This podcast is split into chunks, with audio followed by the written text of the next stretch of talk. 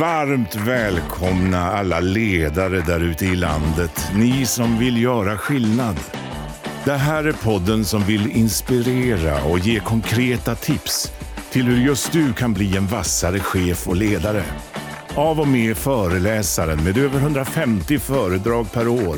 Författaren till boken Drömarbetsgivaren, rådgivaren och numera även poddaren Svante Randlert. Välkomna till Chefsnack. Podden som snackar med Sveriges vassaste chefer. Nu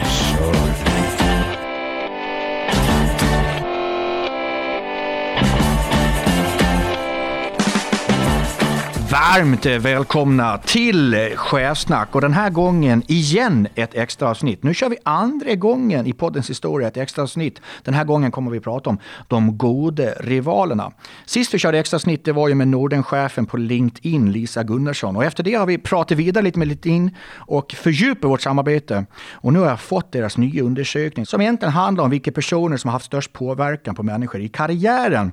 Undersökningen kom fram till tre lite extra intressanta saker som jag tänkte jag ska prata med dagens gäster om.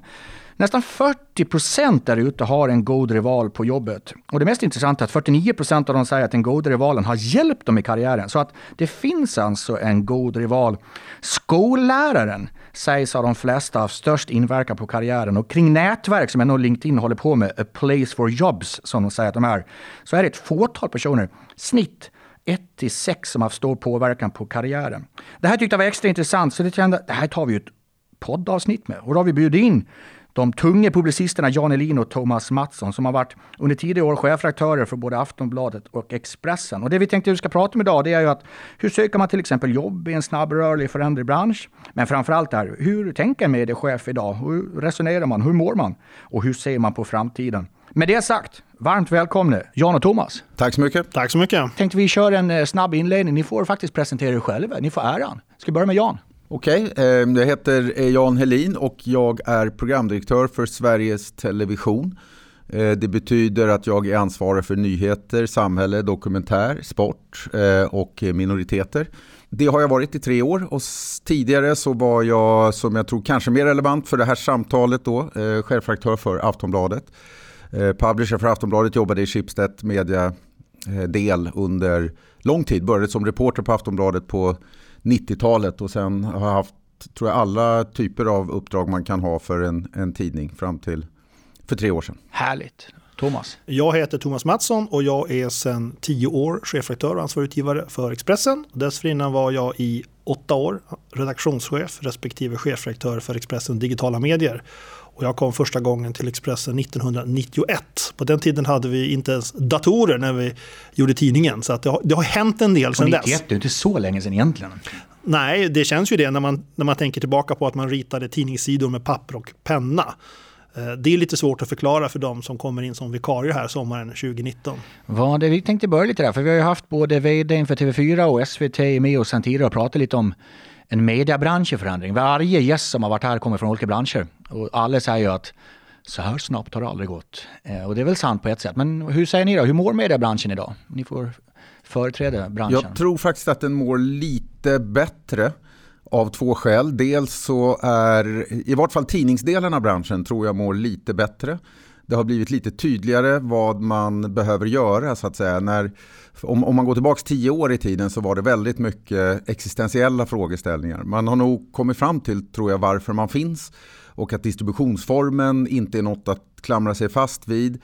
Affärsmodellerna är problematiska på annonssidan men det har visat sig att det går att ta betalt för journalistik. Eh, det var nästan, såg nästan hopplöst ut för, för typ tio år sedan. Eh, Tv-världen där jag numera verkar är inte riktigt där ännu eh, skulle jag säga. Den ligger lite efter i, i den här transformationen beroende på att broadcastvanan ännu är stark. Det vill säga att vi är vana vid att titta på ett särskilt tv-program vid en viss tid. Men man ser precis samma utveckling eh, med den skillnaden att stora globala aktörer faktiskt är direkt inne på användaren. I tidningsvärlden var den ju inne på affär, och är fortfarande, Eh, på affärsdelen men har inte riktigt lagt sig emellan vad ska jag säga, Expressen-läsaren och eh, Expressen än, utan egentligen för hur man finansierar en tidning som Expressen, Aftonbladet, DN eller Svenskan. Ja, Thomas? Jag tror att ur ett makroperspektiv så är branschen har in, i någon mening genomfört så här digitaliseringen. Tankesättet, förståelsen för digital first, den finns där. Det finns fortfarande vissa affärsmodellsutmaningar och i den omställning som pågår så pågår det en ganska stor konsolidering av mediebranschen där, där TV4 till exempel är på väg att köpas upp av Telia, vilket har en logik om man är ett telekombolag. Eh, och kanske också om man äger ett broadcast-tv-bolag och kan passa på att sälja medan det fortfarande går. Eh, dagstidningsbranschen, där pågår det sammanslagningar, uppköp, effektiviseringar för att säkerställa fortsatt utgivning. Om man tittar ur ett mikroperspektiv, ur ett så att säga, ledarskaps eller chefsperspektiv, så händer det så mycket att om man skulle titta på några företrädare till mig och Janne, om de hade suttit här för 20, 30, 40 år sedan, då kanske produktutvecklingen handlade väldigt mycket om att man gick runt och funderade ett år eller två på om man skulle investera i en tryckpress. Och när man väl fattade det beslutet så tog det några år att göra det. Och när man var klar så hade man kanske fått färg på två sidor av 40. Medan nu kan vi vakna upp med beskedet om att Apple berättat att de kommer med en klocka och då ska vi finnas med en produkt där. Och när vi är klara med det så säger Twitter att nu kan man sända live-tv på, i Twitter-feeden. Och så där pågår det hela tiden. Så att, Konstant va? Ja, men den som är chef idag ställs inför många, många fler utmaningar än tidigare. Men man får också jobba med många fler olika saker, vilket om man gillar sitt jobb tror jag gör att, så att säga, det är roligare och man kanske också på det sättet kan ha jobbet längre, vilket paradoxalt motsäger det faktum att tempot har ökat och stressen har ökat, vilket ju i, enligt den gamla logiken borde betyda att man har kanske sitt arbete kortare tid. I det här snabba och hela tiden konkurrens så handlar det om någonstans den goda rivalen, att man kan trigga varandra och utvecklas. Det tänkte vi ska prata mer om. Men en grej som kom upp i den här rapporten, det var ju att den gamla skolläraren har varit den enskilt viktigaste personen i sin karriärutveckling. Vi, innan vi börjar prata om rivalitet och nutid, så backa bandet lite. Vad, eh, Thomas, stämmer det in på dig eller? Ja, både ja och nej. Det är klart att jag tror att det är få människor som, om man, om man gillar journalistik, som ju är ingångsintresset kanske för mig och för många. Det är klart att då, då är man intresserad av samhällskunskap, man är intresserad av att skriva, vilket väl kanske är svenska. Och det är klart att om man inte har eh, lärare som på något sätt tillgodoser det intresset, då tror jag att då blir det naturligtvis svårt. Eh, men jag tror också att det är väldigt viktigt att det finns förebilder i den verksamhet man har valt. Att det finns en dörröppnare kanske till en lokaltidning, att det finns någon som läser en text och ger feedback, någon som lägger ut ett frilansuppdrag, att det finns en sporre, en möjlighet att komma in i branschen. Och här kan man vara lite orolig då om det nu är så att vi får färre lokala medier, färre möjligheter för unga människor att, att uttrycka sig. Och paradoxalt nog så är det ju lättare än någonsin att göra det, för man kan skriva, man kan, man kan blogga, man kan podda, man kan nå ut, men då finns ju inte det där redaktörskapet, inte den så att säga, journalistiska guidningen kring att förklara nyhetsvärdering och rätt och fel kring pressetik och så. Eh, och det tror jag är jätteviktigt att vi fortfarande har möjligheter för unga människor att komma in i mediebranschen. Ja, för min del, eh, just på frågan om, om lärare, så, så jag har två lärare som var extremt viktiga för mig. Och tror jag beror lite grann på, jag kommer inte från man kan ju komma från massa olika håll naturligtvis in i journalistiken men jag kommer inte från ett håll där man har massa kulturellt kapital och man självklart liksom förstår media eller, eller sådär. Utan för mig, jag blev sedd första gången av eh, två svensklärare. När jag gick på, på högstadiet hette han Sivert Månsson och eh, när jag gick på gymnasiet hette hon Märta Svensson. Och båda såg mig för en förmåga att formulera mig. Så min väg in i journalistiken var väldigt tydligt förmågan att uttrycka mig och skriva. Samhällsintresset kom sen, men jag tror att i journalistiken är det vanligt att man kommer från ett av de två hållen. Man är antingen väldigt samhällsengagerad eller så är man intresserad av att gestalta någonting, av att berätta saker. Så för mig var de här två, de här två lärarna var helt avgörande skulle jag säga för att jag ens fick för mig idén att kunna bli något så stort som journalist. Och för att få ihop det, det är ju en ledarskapspodd som handlar lite om rivalitet och tittar lite på erfarenhetsmässigt och förebilder som ni var inne på. Vad kan vi göra någon radioövergång till ledarskap och den är precis sett att bli sedd och plantskola lite. Vad, vad, får ni för tankar kring det, kring ledarskap? Det är nog, lyssnarna här ute är ju Sveriges ledare, tusentals. Inom journalistik så ligger ju i sakens natur att det finns en konkurrenssituation, en rivalsituation och den kan ju uppstå när man söker sitt första jobb. Eh, den kan uppstå när man har fått det jobbet och man ska bli publicerad överhuvudtaget och, och vilka uppdrag man får. Och sen så vill man naturligtvis producera mer och några väljer dessutom att bli redaktörer, det vill säga chefer. Så att det finns en intern rivalitet som i sina bästa delar bidrar till att mediehusen får fram duktiga ledare. Och sen finns det en extern rivalitet som, som också är just i mediebranschen kanske lite, lite extra viktig eftersom att den rivaliteten mediehusen emellan bidrar till att journalister är ambitiösa och kanske publicera nyheter som annars inte hade kommit fram om man inte hade behövt den där extra moroten. Så att det tror jag, det kan finnas negativa eh, konsekvenser av den här typen av rivalitet såklart. Men jag tror att i huvudsak så är det viktigt att den mångfalden finns och den bidrar till ett bättre journalistik och därigenom ett bättre samhälle och bättre demokrati. Jag tror kanske ur ett ledarperspektiv tror jag också det är viktigt att förstå när man har kommit en bit i, i ledarskapet. Vad är det som är drivkraften hos eh, medarbetare? Eh, ibland är det just rivalitet. Man gillar att tävla helt enkelt. Man gillar, man har en slags vinnarinstinkt. Ibland är det faktiskt inte det.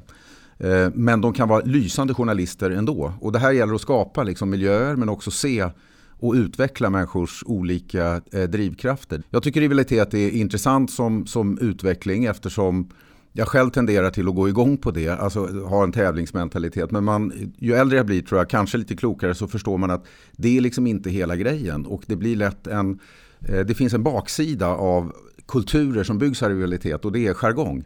Det blir otroligt hårda jargonger i sådana miljöer där man driver liksom en tävlingsinstinkt. Och den har andra sidor. Dels att du faktiskt inte får fram alla begåvningar, alla, eh, alla talanger som, som behövs som inte går igång på själva tävlingsinstinkten utan kanske är mer orienterade mot relationer eller har andra sådana intressen. Och en redaktion, en bra redaktion rymmer alla de här typerna av, av röster och förmågor. Och det, det ställer ett lite unikt, tror jag, krav på ledarskap. Kanske inte helt unikt, det finns säkert i andra branscher också. Men just på en redaktion, själva dynamiken på en redaktion rymmer väldigt många olika personligheter och drivkrafter. Janet, ser du någon skillnad? Du jobbade på Aftonbladet som var har en, så att säga, en historia av att vara huvudsak en printorganisation, men väldigt digitaliserad. Mm. Och nu är det på Sveriges Television som har en historia av att vara ett linjärt broadcastingbolag, men också väldigt digitaliserat. Finns det någon skillnad i, i kulturerna bland medarbetarna och cheferna här som du ser? Och mellan bolagen finns det absolut det. Eh, det. det. finns en ganska stor skillnad i ledarskap och i eh, hur de här kulturerna har byggts. Där Aftonbladet är, tror jag, ganska likt Expressen i många delar. Alltså det är en högt kompetitiv, alltså, tävlingsmiljö där man verkligen vill vara först och snabbast och sådär. Det blickar man på med viss avund från, från eh, Sveriges Television därför att det skapar en väldig energi i sådana bolag. Och ibland blir man lite hemmablind för vad är kvaliteterna i ett public service-bolag. Alltså därför att det skulle jag nog säga att eh, ett, ett SVT är bättre på att ta hand om en bredare palett av talanger än vad en, en klassisk i vart fall kvällstidning är. Sen tror jag att också tidningsbranschen, i vart fall eh, Aftonbladet och jag, jag, tror så också Expressen, det, det, ska, det kan du eh, förklara bättre. Men det finns någonting intressant som händer för den gamla tidningsvärlden, alltså printvärlden, den var otroligt deadline-fixerad och styrt och gynnade allt sånt här. Medan det krävs en större typ av kreativitet och innovationskraft i ett bolag i en transformation. Alltså när du ska ställa om från eh, till, till eh, digitalt i det här fallet. Det kan säkert vara något annat också, men just i det här fallet så är det det. Och det har ändrat och utmanat en hel del processer och en hel del andra typer, i vart fall på Aftonbladet var det så, talanger kom fram på ett sätt som inte hade varit självklart tror jag i den äldre tiden. Det är någonting positivt i skulle du säga att, utvecklingsresa. Skulle du säga att den här kulturskillnaden utifrån ett ledarskapsperspektiv, uppstår den kring säga, publiceringsformen historiskt, att vi har en tablå och vi planerar, medan kvällstidningen kanske lite mer är snabbrörlig, snabbfotad, eller uppstår den utifrån ett finansierings förutsättning att man har en, en licenspeng och nu en skattefinansiering som är långsiktig jämfört med att Aftonbladet börjar varje morgon med noll kronor i intäkter och måste sälja sin tidning och måste få sin digitala trafik. Nej, jag tror att den starkaste drivaren är faktiskt att det ändrar deadline-kulturen. Eh, och deadline-kulturen är extremt stark i tidningsvärlden naturligtvis. Det finns en motsvarighet till det i tv-världen i form av tablå som kräver en otroligt tajt planering och saker måste gå när det När de här processerna upplöses eller hamnar i någonting annat, då sker en massa saker som jag tycker är intressant ur ett ledarskap. Dels är det svårt, vissa ledare klarar inte den omställningen. Alltså det går inte, man förstår inte var, var, liksom, var knapparna sitter längre. Så det tror jag är en sån fundamental drivare. Sen har du naturligtvis rätt i att ja, också affären ändras och det är klart att jag tror att all kreativitet mår bra av en typ av, av trygghet. Och när jag var på Aftonbladet brukar jag säga att vi har bara en trygghet att hålla oss i och det är att Aftonbladet kommer att behövas. Aftonbladet är en viktig röst. Vi finns här för att ge människor någonting att prata om. Det kommer inte att ändras. Behovet av det vi gör kommer inte att ändras. Det är klart att det på ett public service-bolag finns en mycket större trygghet i finansieringen eh, som också menar jag ställer krav på en kreativ höjd och mod och sådär i, i public service-bolag. Jag tror att det, det, är ingen slump att BBC till exempel har the most creative company in the world som lite sådär eh, rop för att beskriva sig själva. Det blir ju konsekvens när man ändrar en organisation eller jobbar. Det blir ju, det är bara att titta på det här chef till ledarskap som många pratar om idag. Det är ju klart att när organisationer förändras så eh, blir det också vilket ledarskap vi vill ha för att entusiasmera och engagera människor. Så att, och det är det som sker i så många branscher. Men låt oss prata lite om rivalitet och det ena avsnittet handlar om goda rivalen. Att 49 procent hävdar att det varit positivt för karriären. Ni har ju verkligen inbjudit här för att ni har ju utstrålat en aura av konkurrens men också en kollegial eh, vänskap. Eh, liksom, bolagen har varit i konkurrens men det har också sporrat er antar jag, både som människor och som bolag. Berätta lite om rivaliteten som var där mellan Aftonbladet och Expressen och mellan två chefredaktörer som ändå sitter framför oss här nu. Men jag tror att ett av, de, ett av de första misstagen jag gjorde, och här får man ju verkligen skylla sig själv, det var att när jag blev chefredaktör så tänkte jag med min erfarenhet av nyhetsarbete och hur bilder används att jag ska absolut inte ställa upp på några konstiga bilder. För jag vet hur det fungerar, att man ställer upp ett reportage i ett sammanhang och sen så kommer den bilden att användas gång på gång i andra sammanhang. Och det tog bara någon dag innan jag och Janne gjorde en intervju och så säger fotografen, kan ni inte bryta arm på bilden? och det, det, tar ju bara någon sekund att säga, ja visst så, så, gör man det. Och den där bilden, den tror jag publicerades tre år i sträck senare. Ja. I olika sammanhang. Så här, nu bryter de ner där och nu maktkampen pågår och så. Eh, och så. Men om man är lite mer seriös så tror jag att det är så här att jag tror att det är en fördel om man har en tydlig konkurrent. Och i det här fallet är det två kända varumärken som i decennier har så att säga fightats om att vara så att säga, samtalsämnet, nyhetsledande och allt vad man vill använda det som. Och det tror jag har bidragit till, det, har, det, det kan skapa avarter naturligtvis, människor som går för långt, som är för ambitiösa, eh, men i huvudsak så är det väldigt, väldigt positivt. Det tror jag är viktigt när man pratar mångfald, att det är, bidrar till bättre Eh, journalistik helt enkelt. Att man kan mäta sig mot varandra, tävla mot varandra. Och det där använder ju många organisationer, det är inte bara mediebranschen. Och man vill hitta det helhetsmomentet att eh, slå gårdagen. Hur blir vi bättre på en onsdag än en tisdag? Men om vi tar då chefredaktör för Expressen, hur jobbar man med ledarskapet kring det där? För att använder man det i sin rätta form så kan det ju bli en jävla kraft. Men som du sa, det finns en baksida också.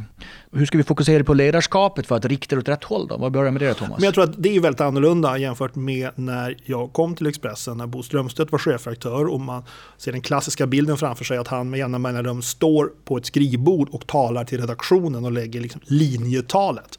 Idag är ledarskapet mycket mer delegerat för att vi producerar nyheter dygnet runt från olika platser i världen i olika mediekanaler. Så att jag tror att det i mycket större utsträckning än tidigare på mediehusen så har så att säga, mellanchefens ställning stärkts. Och mellanchefen som tidigare jobbade med att ta in material, intake eller paketerade för output och därefter underställdes den någon högre chef i någon form av godkännande. Den mellanchefen är idag också i någon mening citattecken kring ordet men också chefredaktör för att man realtidspublicerar, man måste ta hänsyn till göra pressetiska överväganden, resursöverväganden, kanske ibland säkerhetsmässiga överväganden på ett sätt som gör att den som är allra högsta chef blir mer av en person som kanske pekar på inriktning, allokerar resurser, Eh, deltar kanske mycket mer i diskussioner med andra parter på marknaden och de parterna kan vara techjättar för att diskutera samarbeten eller vad det kan vara.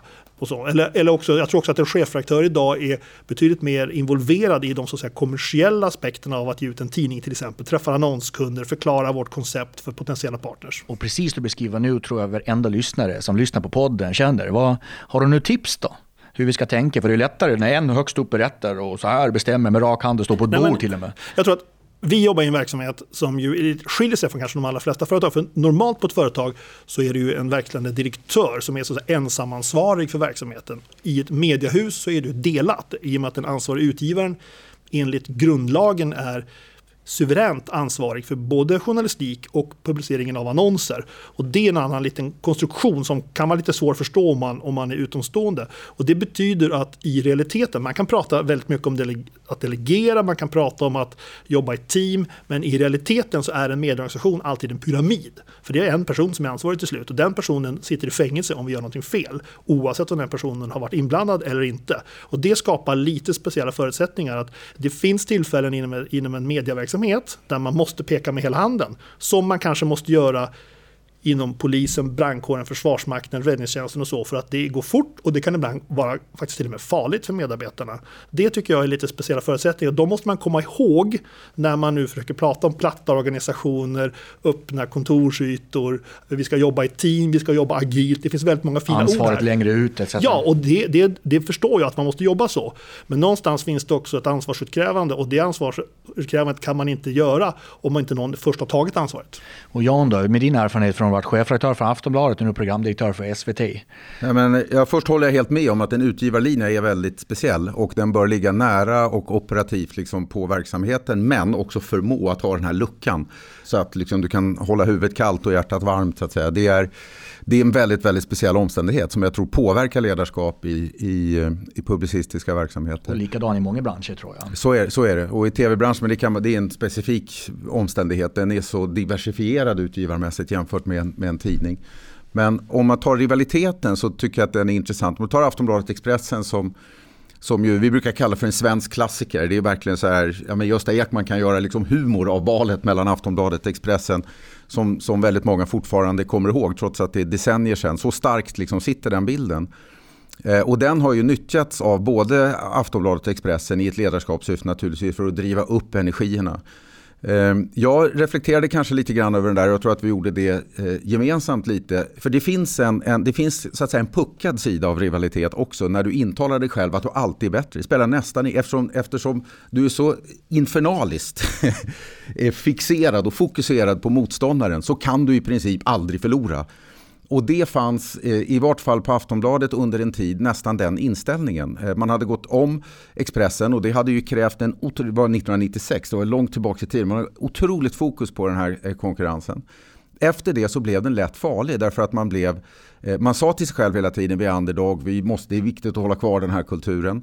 Fast jag såg ju ganska mycket i vardagen att det var ju inte så. Det var ju som att man inte kunde förlora mot Expressen. Och när vi fick stryk av Expressen så var det som att vi inte kunde förlora mot Expressen. Och det tror jag det är det absolut farligaste i den här, när du odlar den här rivaliteten. Hur jobbar man som ledare då? Högsta ledare i det där? Eh, nej men då tror jag att eh, där fick ju i vart fall, där kan jag bara gå till mig själv då, men jag fick ju hjälp av själva omställningen och digitaliseringen och sa så här på vilket sätt Eh, är vi det? Därför att, eh, och det var intressant, som Thomas tror, ganska besatt av historien i, i media och kanske på lite olika sätt. Men om man tittar på Aftonbladet Expressen beskriver de väldigt enkelt så kan man säga att Expressen har nästan alltid varit en bättre nyhetstidning. Mer på, snabbare, alltså i det rena nyhetsarbetet.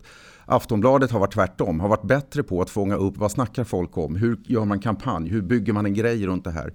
Eh, eh, det, alltså hur gör vi serier, hur, hur, eh, utan att bli liksom tjusiga, så hur fångar du ett engagemang i en fråga? Någonstans där låg liksom grundvalarna. Och det här höll på att ändras ganska mycket eh, under den tiden. Aftonbladet blev plötsligt extremt fokuserat på nyheter. Det var det som digitaliseringen ledde till. Vi brukar säga att vi var egentligen ett kompletterande media. Det vill säga du köpte en kvällstidning någon gång på eftermiddagen för att ta reda på vad folk snackade om. För att ta reda på vad ja, du ville tränga djupare in i någon sporthistoria eller någon kändishistoria eller så.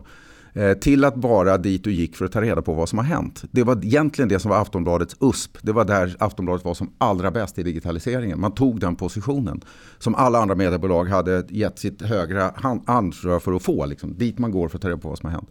Det ställde en massa krav och, och så säga, kulturella krav. Det vill säga, alltså på Aftonbladet tror jag så jag sa, vi är klart att vi ska slå Expressen. Men vi, vi, kan inte utmåla dem som idioter. Vi måste förstå vad gör Expressen bra och hur ska vi bli bättre på det? Vad är de faktiskt svaga på och hur ska vi utnyttja det? Ungefär så. Så det var ingen sån här allmän låt oss röka fredspipa och ha det mysigt tillsammans. Det, det krävdes bara en mer kvalificerad egentligen blick på den här klassiska konkurrensen mellan Aftonbladet och Expressen. Kan det bli lätt att man tittar på mer på vad den andra gör om man ska slå den och titta på är man tillräckligt bra själv så slår man den andra? Ja, men jag tror också att det finns en, en jag har alltid haft en enorm respekt för Thomas som, som redaktör. Eh, det blir inte liksom, eh, vår konkurrenssituation blir inte sämre av att jag uttrycker den respekten i huset. Medan det fanns, tycker jag, i, historien, en, en, man pratade inte ens på det sättet eftersom det var den store fienden. Och det tror jag, det tror jag inte är en mogen konkurrens. att säga. Du, behöver, du behöver liksom inte förakta din motståndare för att kunna konkurrera sunt. Du tar lite en följdfråga på det, för det är ju en sak Aftonbladet Expressen, rivaler och kämpar om eh, både läsaren och lyssnaren. Men ni då som människor, Eh, Thomas och jag.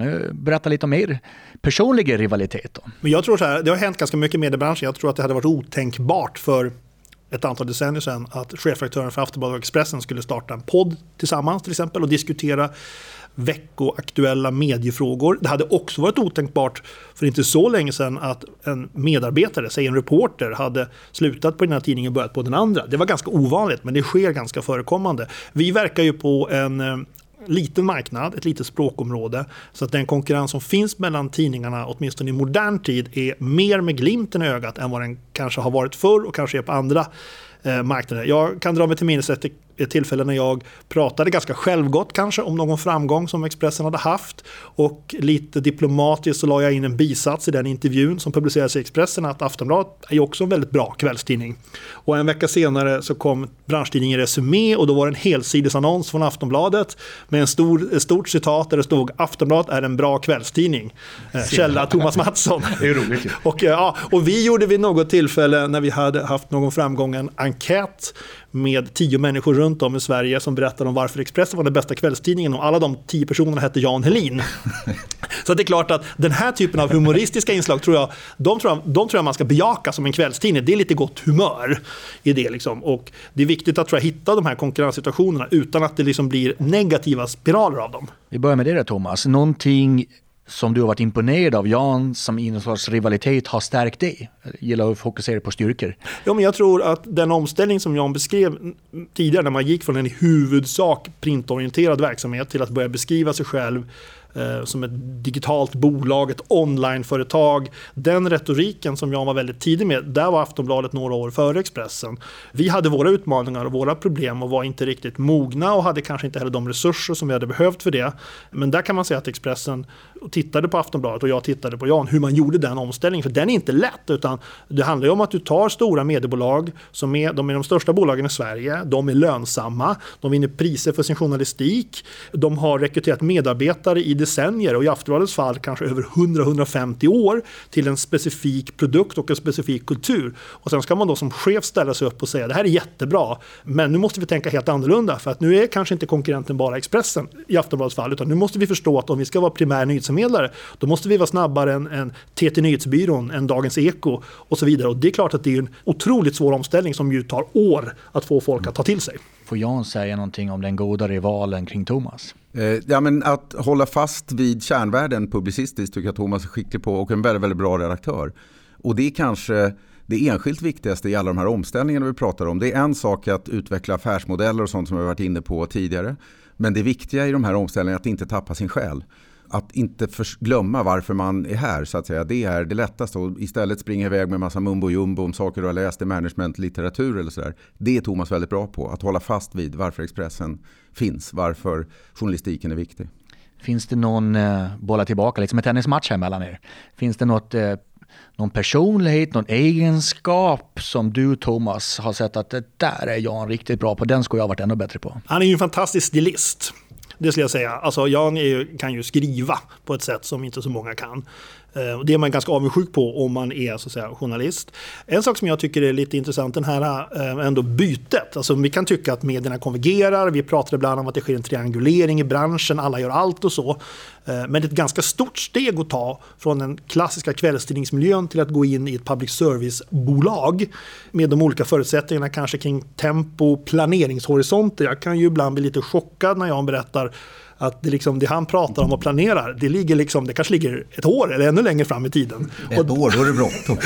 och det, det är ju lite... Och du bara, det här ska ju vara om en minut. Ja, men, ja, och det är liksom lite fjärran ja. från den värld som han kommer ifrån och som jag fortfarande är kvar i. Och det där tror jag, det där är ju inte alldeles enkelt. Det är klart att man kan tänka sig att ja, men är man en duktig redaktör, en duktig mediechef, då är det klart att man kommer att göra ett bra jobb på många mediehus. Så är det naturligtvis också. Men det, jag föreställer mig, eh, Janne, att det kräver en ganska stor omställning och det kan inte varit lätt i början att tränga igenom den här kulturen Nej. som ändå är på SVT. Det är så många människor och så. Nej men det är svårt och den är på, på gott och ont. På just på det så är SVT, man är, bra, alltså man är tvingad till att vara bra, det tror jag hela tv-branschen kanske är, att hålla i publicistiska strategier på ett annat sätt än på tidningar eftersom det är så lång produktionsperiod. Så man måste titta, liksom, förmå titta ett och ett halvt, två år framåt. Så här, vad blir det om vi byter riktning på det här? Eh, och det andra är, och det har att göra med en public service specialitet, att man faktiskt måste ta bort saker för att göra någonting nytt. Ekonomin är ju ett 15-spel liksom, på en, ett public service-bolag och på ett kommersiellt bolag kan du alltid ta ett bett. Vi gör det här och så kommer intäkterna så, och, och sen plötsligt så finner man sig tjock för man har klätt på sig för mycket kostnader. Det, det, går, det är omöjligt på public service-bolag. Du måste ta bort något för att göra något annat. Och du då, om jag bollar tillbaka bollen i den här tennismatchen. Var någonting hos Thomas, någon personlig egenskap, beteende, attityd som du känner att i ett rivalitet där är jag imponerad över. Extremt snabb skulle jag säga. Extremt snabb och infallsrik som jag tror ligger i, i eh, den skickliga redaktörens liksom förmåga. Men, men Thomas är exceptionellt snabb på att förstå och sätta saker i, i sammanhang. Det tror jag, det är, en, det är bara en jävligt skarp redaktörshjärna. Men, men den där snabbheten är avundsvärd. Eh, jag är in, inte hälften så snabb eh, i, i, i, i den delen. Ja, men det är intressant också, jag som jobbar mycket med elitidrott, hur man får resultat och hjälpa ledare. Så en mening man säger väldigt bra i elitidrott är att vårt lag kan aldrig bli bättre om inte spelarna blir bättre. Mm. Liksom en förutsättning att laget blir inte bättre om de i laget inte blir bättre. Och det är det jag kan tycka att rivalitet ska hjälpa till i. Att hur kan vi bli bättre som individer så att laget sen blir bättre? Väldigt många i näringslivet säger nu att nu ska vi ha tillväxt, men vi utvecklar inte våra människor. Mm. Vi har inte tid att utveckla människa längre. Det du kan, det ska du göra och sen bara köra vidare. Men vi ska ha tillväxt. Det går ju inte. Så det är därför jag vill in i det här med den gode rivalen. Att hur kan vi göra varandra bättre? Och gör varandra bättre, då blir slutresultatet bättre. Här har ju mediebolagen en liten utmaning tror jag. Med ju, ju färre lokaltidningar vi får och ju mindre redaktioner de kvarvarande titlarna har och ju vi är också mitt i en process där kanske folkhögskolor, journalistutbildningar på högskolor minskar intagningen samtidigt som mediehusen kräver än mer kvalificerade medarbetare än tidigare. Då blir det otroligt viktigt tror jag för mediehusen och ledarna där att när man får in unga människor som kanske är vikarier, inhoppare, nyanställda. Att skola dem till att bli så att säga, dedikerade det här uppdraget som ju faktiskt i någon mening också är ett kall. Det är ändå så att om man tittar tror jag på de allra duktigaste eh, reportrarna, tar vi, om vi tar på SVT, Janne Josefsson, Carina Bergfeldt eller på Expressen säger Magda Gad, David Bas. Det är människor som har jobbat väldigt, väldigt hårt och det är klart att den som jobbar mycket, den som svarar oftast i telefonen kommer ju förmodligen få höra flest dåliga nyhetstips, men sannolikt också flest bra nyhetstips. Och det här tror jag blir otroligt viktigt för oss att förmedla i en tid då det pratas mycket om balans i livet, man ska inte stressa, det finns människor som tycker att man inte ska ha telefonen påslagen efter arbetstid, trots att det är en arbetstelefon och så. Här, den journalistiska så att säga, logiken och nyhetscykeln som pågår hela tiden, den rimmar inte riktigt med de tendenserna i samhället. Och här blir det viktigt för mediehusen att hitta, ehm, att fortsätta kunna hitta duktiga människor. Mm. En annan grej som kom upp i den här rapporten det var just kvaliteten i sitt nätverk. Att oftast är det faktiskt ner till en till sex människor som har haft den störst betydelse för karriären. Kvalitet för kvantitet är ju en klyscha, men det kommer ju fram här. Vad, vad har ni för tankar kring det?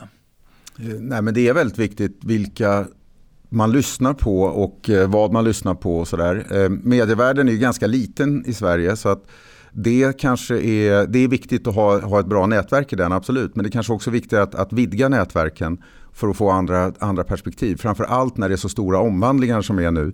Eh, det tycker jag själv är, är nyttigt att, att lyssna på personer utifrån andra branscher än mediebranschen för att få perspektiv. Och det, det, tror jag, det tror jag blir viktigare och viktigare, just den nätverksdelen. Sen hur du utvecklar den är mer personligt tror jag. Det blir också lätt en, en klyscha det där att du ska ha ett jättestort nätverk som att det har ett värde i sig.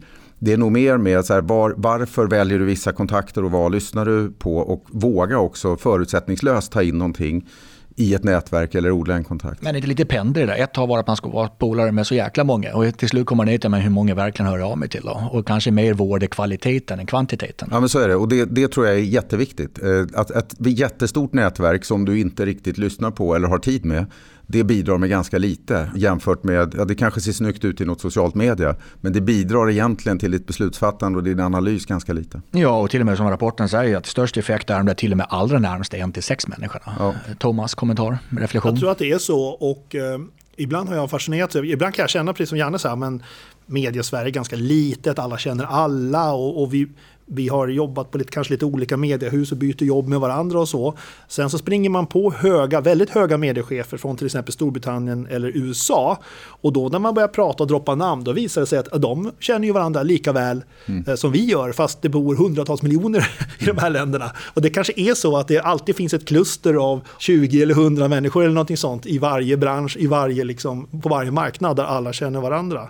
Ni är ju väldigt eh, offentliga och publika personer, men ni båda har ju LinkedIn. Det här avsnittet görs tillsammans med LinkedIn. Vad eh, tycker ni är största fördelarna med LinkedIn utan att det är ett säljigt inlägg? Utan vad ser ni för fördelar med ett karriärnätverk som de faktiskt är?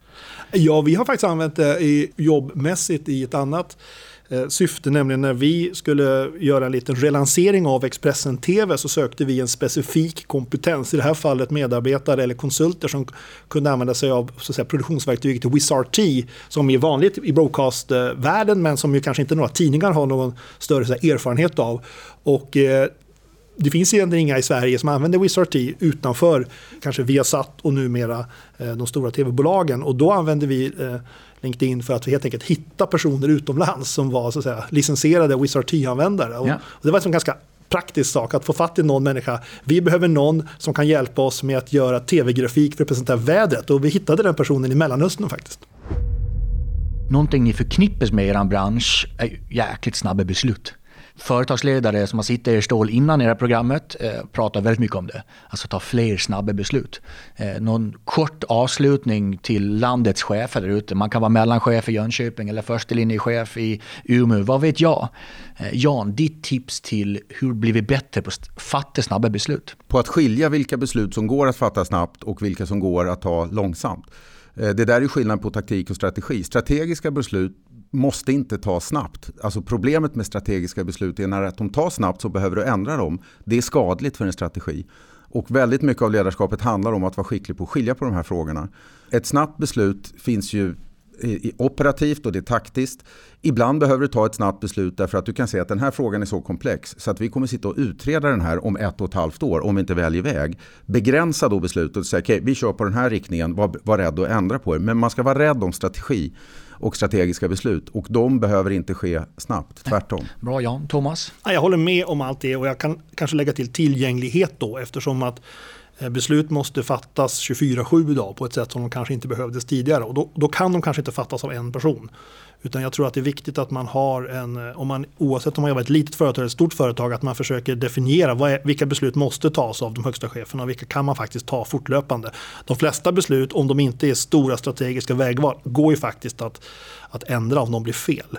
Kanske inte om man fattar ett beslut om en publicering, men vi fattar också väldigt många andra beslut. Du, eh, alla ledare innan har avslutat med att ge tre tips till Sveriges chefer och ledare. Jan börjar, tre okay. tips. Var noga med att förstå omvärlden och hur den påverkar dig, skulle jag säga är nummer ett. Eh, var väldigt skeptisk emot den senaste bassen. I en tid där allting blir väldigt komplext så kommer någon att hitta en vinkel, åka runt jorden runt på olika seminarier och berätta att man har sett ljuset. Alla andas ut. Det är inte alls säkert att det är rätt, så håll en viss skepsis mot sånt. eh, och den tredje är, glöm inte att i alla transformationer så är det svåraste att transformera kulturen. Varför man ska lägga en enormt stor vikt vid att förstå det vi har pratat om, dynamiken mellan människor, olika talanger behövs. Eh, det är, glöm inte det att kulturen är den stora transformationen. Alla är olika, olika är bra. Då säger jag, till dig Thomas. jag säger ett då, respektera din historia. Du vill ställa om till en ny verksamhet. Eh, det är ofint i den moderna eh, medievärlden och kanske också i andra branscher att prata om sig själv som legacy. Men medarbetare och kunder vet att det finns en historia. Man måste liksom förstå och acceptera det. Det, betyder, det behöver inte stå i kontrast till att man utvecklas med nya produkter och nya kulturer. Men, men att förneka sin historia tror jag är väldigt svårt. Det kan man göra om man är ett